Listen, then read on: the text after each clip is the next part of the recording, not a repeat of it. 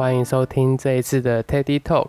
那这次 Teddy Talk 的主题呢是原子习惯哦。这一集会教大家怎么用最符合人性的方式来培养一个好习惯，或是戒除掉一个坏习惯。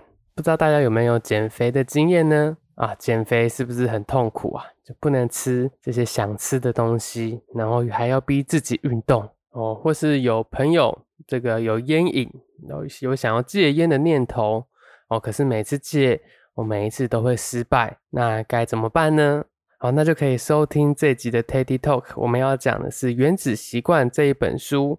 那帮大家做一个导读，让想要养成的好习惯啊继续的维持啊，以及让不想要有的坏习惯哦完全的戒除。相信大家在听完这集 podcast 之后啊，都能够运用书里头教的方法哦来养成这样的好习惯哦。哦，那我们就正式的开始吧。哦，首先习惯是什么啊？哦，习惯就是我们不断的重复去做。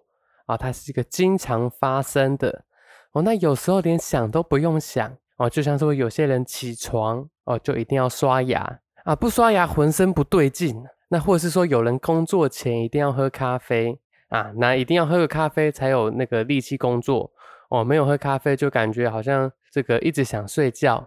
那这一本书所提供的方法，就是不需要运用到什么超凡的意志力。或是说像是苦行僧一样的自制力啊，你只要顺顺的过啊，过好你的生活哦，好习惯自然而然就能够培养出来了哦，听起来很神奇，对不对？啊，那我们究竟要怎么用呢？那我现在就要来跟大家介绍啦啊，大家有没有觉得哦，坏习惯的养成好简单哦？哦，像是吃零食好了啊，鸡排，类似说有一个香香的鸡排。就放在书桌上，大家会不会想要把它吃掉啊？哇，不知道大家会不会吃，可是我肯定会把它吃掉的，而且我可能还要再配一杯珍珠奶茶，哇，吃起来好爽啊！这是不是坏习惯啊？是坏习惯，真的会变得不健康嘛？那这个坏习惯为什么我们还要去做啊？都知道是坏习惯，为什么还要做？没有为什么，就一个字爽啊！吃的当下立刻的享受到那个鸡排的酥脆的口感，哇，好好吃，好爽哦！好，那为什么一个好习惯的培养会这么的困难呢？哦，因为好习惯呢，它没有办法得到一个立即的享受，就像是阅读好了，你没有办法看完一本书，哦，你可能收入就多了一千万啊，不可能嘛！这个好习惯给我们的结果啊，不是马上就能够得到的，所以才会变得这么的困难。那我引用一下社会改革家雅克里斯。哦，说的话，他说啊，当一切努力看似无用的时候，他都会去看石匠哦，去敲打石头哦，那可能敲了一百下，石头连一个缝都没有，但就在第一百零一下的时候，奇迹发生了，石头断裂成两半。那这时候才我们才能够知道啊，石头裂成了两半，不是最后那一下，不是第一百零一下，而是先前的每一次的敲打。所以好习惯也像是这样子，它的不是立即的反馈哦，但是终有一天，好习惯一定会回应到我们的身上的哦，就像竹子一样，那竹子啊，在生长的时候，它的前七年是一点都不会成长的哦，哦，但是到了第七年的时候啊，它一整个疯狂成长啊，像会伸缩一样，一直一直直到天际啊，啊，这告诉我们，其实不用急于求成。啊，不管做什么，在前期一定会有漫长的等待，这样的等待仿佛看不到任何的希望，我们的付出与回报永远不成正比。但是啊，你持续了一段时间之后，或许到了某个关键的点，掌握了其中的规律，又或是单纯的运气好，就能够实现很多当初想象不到的成就啦。啊，这就是所谓的复利效应。简单来说啊，就是每一天成长一点。而那个一点呢，会像次方一样的累积哦，那累积下来一年哦，就变得很可观的成就啊。用数字来比喻，每天进步零点一哦，那是不是就一点一了？那十天之后就是一点一的十次方哦，那大概就是二点五九哦。那假设我们是退步零点一，变成了零点九，那零点九的十次方就变成零点三四了。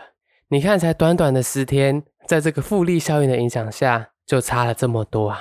每天进步一点，十天变成二点五九啊，每天少了零点一，变成了零点三四，这个是不是很可观呢？所以养成一个好习惯哦，对于我们的成就非常的有相关哦。那接着啊，我来说明一下习惯养成的四个步骤。每个习惯之所以会形成，很大原因都是因为这四个要素。第一个就是提示，呃，环境中的提示。那第二个就是渴望，我们看到提示之后会产生一个动机嘛。那第三个是回应，我们有了这个动机之后就会去执行。那奖赏也就是得到了最后的结果，好像有点文绉绉的，听不太懂。套个例子就知道了。刚刚我说啊，书桌上有一个鸡排。啊，那就是环境中的提示。看到鸡排会怎么样？好，会想吃啊，想吃就是渴望。那我们面对这个渴望，做出实际的行动嘛，要就是把它吃下去，吃到我们的肚子里面，这就是回应。那吃到我们肚子里面，就会有奖赏啊，我们就觉得爽啊。这就是这四个步骤哦。那在介绍四个步骤之前呢，我想要先讲一个活生生血淋淋的例子。啊，我姐的公司非常的大方啊，每次都会提供员工一些下午茶哦。这下午茶也真的不简单哦，从 Lady Anne 的蛋糕，或是路易莎的饮料，甚至是路边的咸酥鸡啊，公司都一律的招待员工。那如果大家是我姐的话，会怎么样啊？啊，如果是我，我就一定会把它吃饱，对不对？啊，很简单嘛，这个拉力那么大，那美食的诱惑拉着我们过去。那那个推力这么小，公司直接招待我们，我们不用付任何的钱。所以啊，我们在经营好习惯上面，也要像这样子，让好习惯拉力增强，并且让推力减少。那坏习惯呢，就相反，推力要增加啊，然后让吸引力变小。哦，那怎么做呢？就可以靠之后来介绍的四个步骤来做简单的说明啦。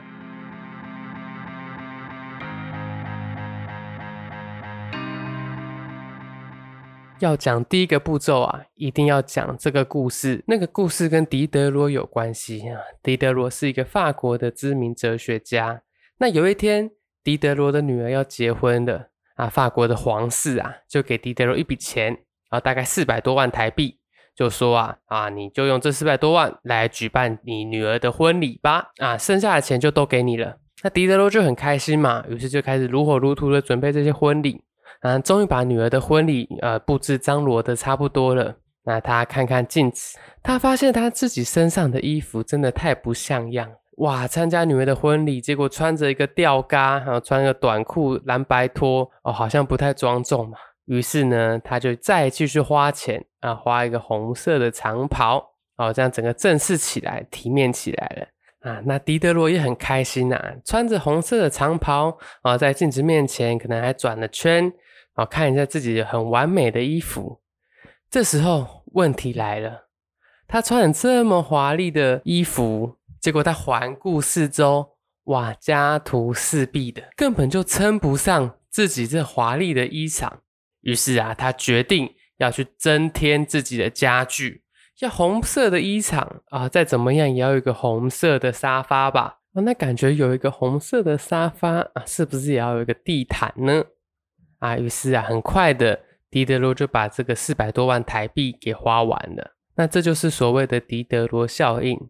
他要讲的是，没有一件事情是独立成立的哦。有了一个红色的衣裳啊，所以有了一个红色的沙发哦，这都是有关系的。这跟我们的习惯一样，像是上完厕所，我们要怎么样？我们会洗手，这就是所谓的习惯堆叠。啊，那我们也可以运用习惯堆叠的方式，来让自己这个培养好习惯以及戒除坏习惯哦。像脏话的这个陈先生呐，他就有时候他一起床哦，就想要划手机，不知道为什么就是忍不住。那我们这时候如果要用习惯堆叠的方式，让他戒除掉一起床就玩手机这样的行为，我，该怎么做呢？是不是要先把？一起床要做什么事，先列出来。呃，起床可能要刷牙、要洗脸、要上厕所，把这些行程呢排出来之后，再把玩手机这件事情放在堆叠之后的最后顺位，就是想办法让这个坏习惯的提示呢不要这么明显。哦，那聪明的朋友一定也知道啊，那想要养成一个好习惯呢，就是把这个好习惯的提示哦变得显眼一点。假设我们想要培养一个运动的习惯，那怎么样把这个运动的习惯的提示放显眼一点呢？我们可能把我们的运动服、呃运动毛巾直接放在这个显眼的地方。一起床呢，我们就能够看到的地方啊。一起床，我们看到这个东西就提示我们啊，对我们今天要去运动哦。想办法让这个习惯的提示一直是暗示你说哦，就要去，就要去，就要去。好，很自然而然的就会慢慢培养出这样子的习惯。所以啊，这就是第一个步骤，让提示显而易见。或是说坏习惯让提示呢不要出现。